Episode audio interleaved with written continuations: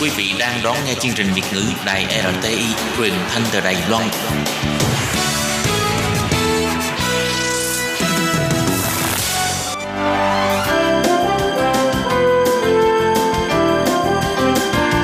Xin mời quý vị và các bạn đến với chuyên mục Nhìn ra thế giới. Chuyên mục này gồm những nội dung liên quan đến quốc tế,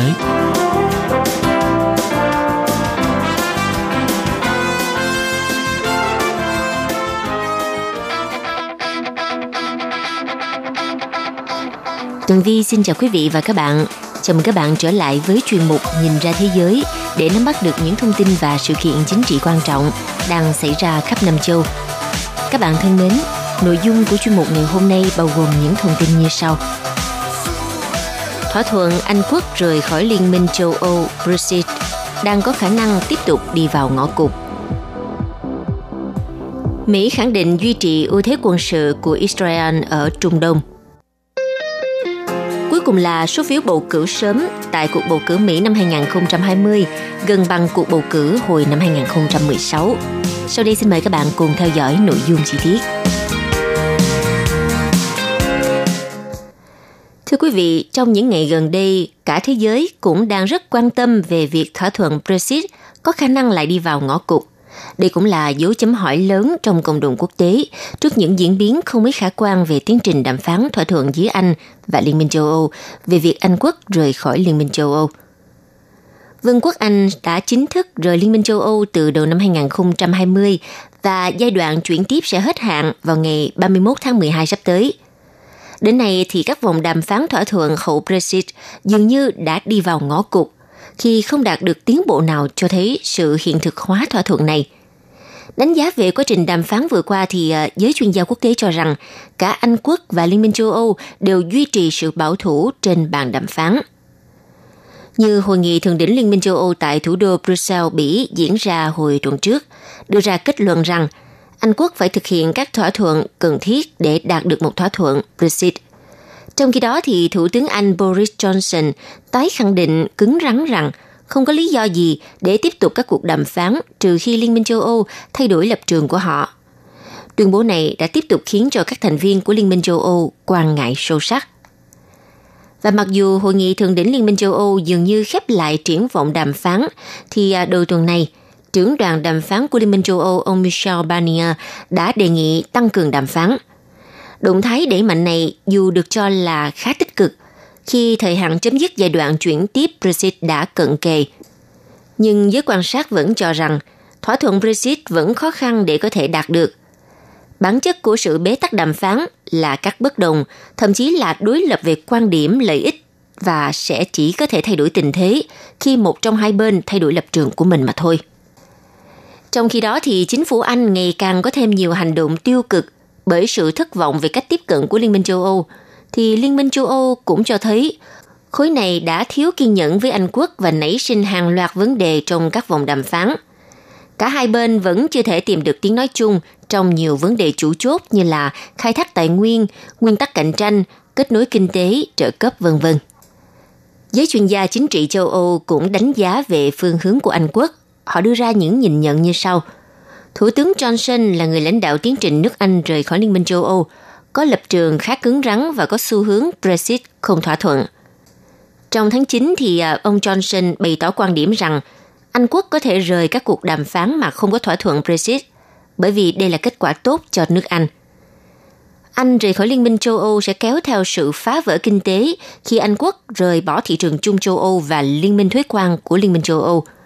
Chính quyền Anh lâu nay thường khẳng định rằng nước Anh là một quốc gia thịnh vượng và mạnh mẽ, có thể tự lực cánh sinh ngang với các cường quốc và cả liên minh các quốc gia châu Âu. Cho nên việc chia sẻ nguồn lợi, lợi ích với các quốc gia khác sẽ kiềm hãm sự phát triển của nước Anh. Vì vậy, Thủ tướng Johnson khẳng định rằng chính quyền của ông sẽ không đánh đổi lợi ích của quốc gia để đạt được thỏa thuận Brexit với Liên minh châu Âu. Đặc biệt, anh quốc rời Liên minh châu Âu vì không muốn bị ràng buộc bởi các quy tắc của Liên minh châu Âu, nên thỏa thuận Brexit mà Anh quốc tiếp tục phải tuân thủ và chịu sự kiểm soát của Liên minh châu Âu để có một sân chơi bình đẳng theo luật chơi của Liên minh châu Âu được xem là điều bất khả thi. Nhưng ở chiều ngược lại, sự cứng rắn của Anh quốc chắc chắn sẽ mang tới nhiều thiệt hại cho nước này. Bởi vì Liên minh châu Âu cũng nắm trong tay quyền định đoạt cho hàng loạt lợi ích của Anh. Nếu hai bên ở thế đối đầu, chắc chắn sẽ tạo ra những cú sốc kinh tế cho bản thân các bên và phá vỡ sự ổn định tại khu vực. Việc hai bên nhượng bộ nhau được xem là chìa khóa để đạt được thỏa thuận Brexit. Sự nhượng bộ có thể sẽ phải thực hiện bởi cả hai bên đều muốn tránh kịch bản Brexit không thỏa thuận. Không bên nào muốn phải chịu tổn thất quá mức cho phép thị trường châu Âu mất đi sự thống nhất, ổn định và tiềm ẩn nhiều rủi ro tồi tệ. Nhất là khi à, dịch COVID-19 đang hằn sâu sự bất ổn của thế giới. Liên minh châu Âu và Anh quốc đều đang phải gồng mình ứng phó với thực trạng suy thoái lịch sử, nên một thỏa thuận Brexit hài hòa lợi ích được xem là phao cứu sinh cho cả đôi bên.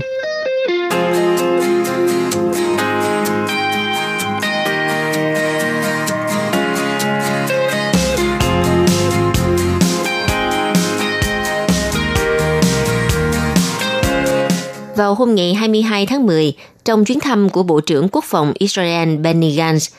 ông cho biết Bộ Quốc phòng Mỹ đã tái cam kết duy trì ưu thế quân sự của Israel ở khu vực Trung Đông.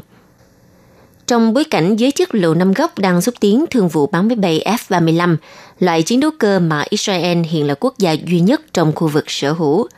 cho các tiểu vương quốc Ả Rập Thống Nhất, thì Bộ trưởng Quốc phòng Benny Gantz đã nhận được những bảo đảm từ người đồng cấp Bộ trưởng Quốc phòng Mỹ, ông Mark Esper rằng ưu thế chất lượng quân sự của Israel sẽ không bị ảnh hưởng.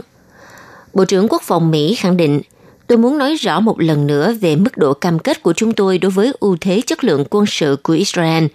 khi đề cập tới những thương vụ quốc phòng và cam kết của chúng tôi đối với an ninh của Israel, vốn đã tồn tại từ lâu và được đảm bảo một cách chắc chắn – Tại cuộc gặp thứ hai giữa hai Bộ trưởng Quốc phòng Mỹ và Israel tại Washington,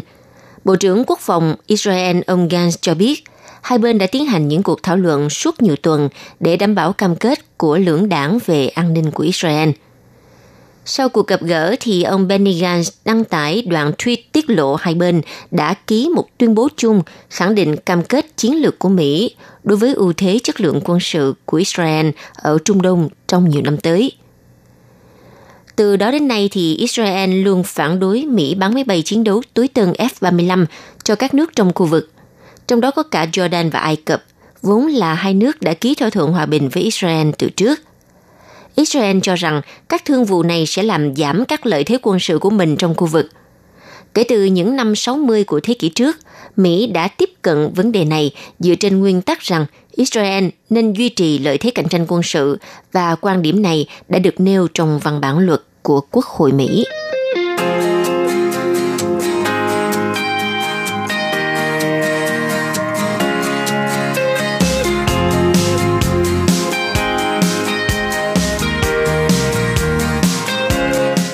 Vào ngày 22 tháng 10, chánh văn phòng Nhà Trắng ông Mark Meadows xác nhận Tổng thống Donald Trump có kết quả xét nghiệm âm tính với virus SARS-CoV-2 trước phiên tranh luận cuối cùng với ứng cử viên đảng Dân Chủ, cựu Phó Tổng thống Joe Biden. Trước đó thì Tổng thống Donald Trump đã được đưa vào bệnh viện với các triệu chứng nhiễm virus SARS-CoV-2 nghiêm trọng. Vài ngày sau phiên tranh luận đầu tiên giữa ông và đối thủ Biden, thì cả hai chính trị gia này đều phải xét nghiệm COVID-19 trước phiên tranh luận hôm ngày 29 tháng 9 – Nhà Trắng và ông Donald Trump liên tục từ chối cung cấp thông tin từ thời điểm Tổng thống Mỹ có kết quả xét nghiệm âm tính với COVID-19 trước sự kiện trên. Ngày 22 tháng 10, ứng cử viên đảng Dân Chủ, cựu Phó Tổng thống Mỹ Joe Biden cũng đã có kết quả xét nghiệm âm tính với COVID-19 trước khi bước vào cuộc tranh luận cuối cùng với Tổng thống Mỹ tại thành phố Nashville, bang Tennessee. Trong một tuyên bố thì à, chiến dịch của ông Biden cho biết cựu Phó Tổng thống Mỹ đã trải qua kiểm tra PCR vào à, ngày 22 tháng 10 và không phát hiện thấy SARS-CoV-2. Và giới quan sát cho rằng kết quả âm tính mới nhất đã dọn đường cho ứng cử viên đảng Dân Chủ tham gia cuộc tranh luận vào tối thứ Năm được tổ chức tại Đại học Belmont trước một lượng khán giả hạn chế. Theo Ủy ban về các cuộc tranh luận của Tổng thống, đã quy định rằng cả hai ứng cử viên phải có kết quả xét nghiệm âm tính trước khi đến tranh luận. Ông Biden và liên danh tranh cử của mình là thượng nghị sĩ Kamala Harris đã thường xuyên được xét nghiệm SARS-CoV-2 kể từ khi tăng cường các chiến dịch vận động tranh cử trực tiếp. Và cho đến nay thì cả hai ứng cử viên hàng đầu của đảng Dân Chủ đều chưa lần nào có kết quả dương tính với COVID-19. Trước đó thì à, nhóm phụ trách chiến dịch tranh cử của ứng cử viên tổng thống Joe Biden cho biết, ba nhân viên tham gia chiến dịch đã có kết quả dương tính với COVID-19, trong đó bao gồm cả giám đốc truyền thông của bà Kamala Harris, nên thượng nghị sĩ này phải hủy bỏ một số hoạt động vận động chiến dịch. Vâng thưa các bạn, vừa rồi là tình hình sức khỏe của các ứng cử viên. Và về việc bỏ phiếu thì như thế nào? Dù còn hơn một tuần nữa mới đến ngày bầu cử chính thức tại Mỹ, nhưng mà hiện nay số phiếu bầu sớm đã đạt gần 90% so với cuộc bầu cử hồi năm 2016. Và điều này cho thấy nhiều khả năng số phiếu bầu sớm trong kỳ bầu cử năm 2020 sẽ đạt mức cao kỷ lục trong lịch sử. Theo tờ The Washington Post cho thấy, ở một số tiểu bang miền Nam và Đông Bắc như là Alabama, Mississippi và Virginia, thì số lượng phiếu bầu sớm thậm chí đã vượt mức ghi nhận trong cuộc bầu cử tổng thống năm 2016.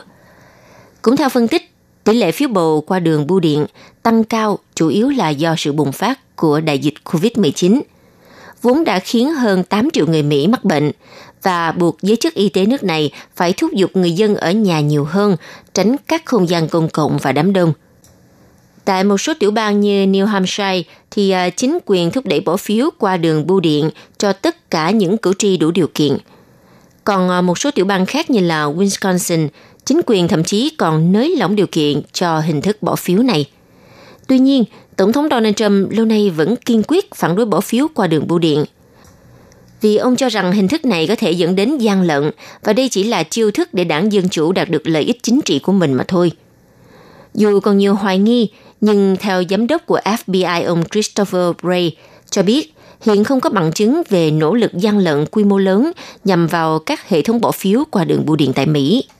Vâng thì các bạn, có thể nói cuộc bầu cử tổng thống Mỹ đang ở giai đoạn nước rút và vô cùng căng thẳng. Trong những ngày này thì à, hàng loạt các vụ scandal của Tổng thống Donald Trump hay là ứng cử viên Joe Biden liên tiếp được tung lên giới truyền thông.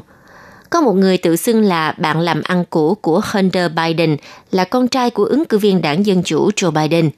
Người này cáo buộc gia đình của Biden kiếm lợi thông qua việc làm ăn với đối tác từ Trung Quốc.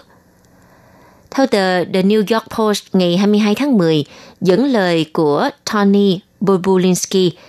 cho hay gia đình ông Biden bị cáo buộc đã kiếm lợi từ các vụ làm ăn với các đối tác Trung Quốc.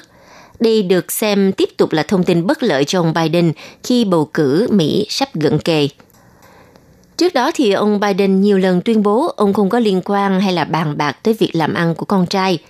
Ứng cử viên đảng Dân Chủ Joe Biden cũng nói rằng những cáo buộc con trai Hunter của ông dùng để ảnh hưởng chính trị của cha để hưởng lợi là rác rưởi và là nỗ lực tuyệt vọng nhằm hạ bệ ông và gia đình của ông. Còn đương sự cáo buộc, ông Bobulinski ngày 21 tháng 10 cũng cho biết ông đã nộp toàn bộ bằng chứng có được gửi tới hai ủy ban thượng viện Mỹ khi được yêu cầu. Còn về phía Donald Trump cũng đã có một hàng loạt scandal về việc làm ăn của ông – Giới chuyên gia nhận định rằng đây là một trong những cuộc bầu cử tổng thống Mỹ vô cùng căng thẳng và có nhiều điều thú vị nhất trong lịch sử.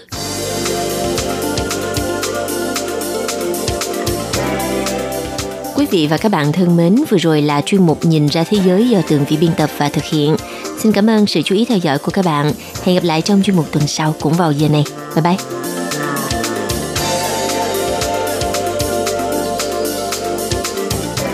Quý vị và các bạn thân mến, sau đây là email của Ban Việt ngữ ctv a rti org tvk Hộp thư truyền thống của Ban Việt ngữ Việt Nam Miss PO Box 123 gạch ngang 199 Taipei 11199 Còn thính giả ở Việt Nam xin gửi đến hộp thư số 104 Hà Nội, Việt Nam.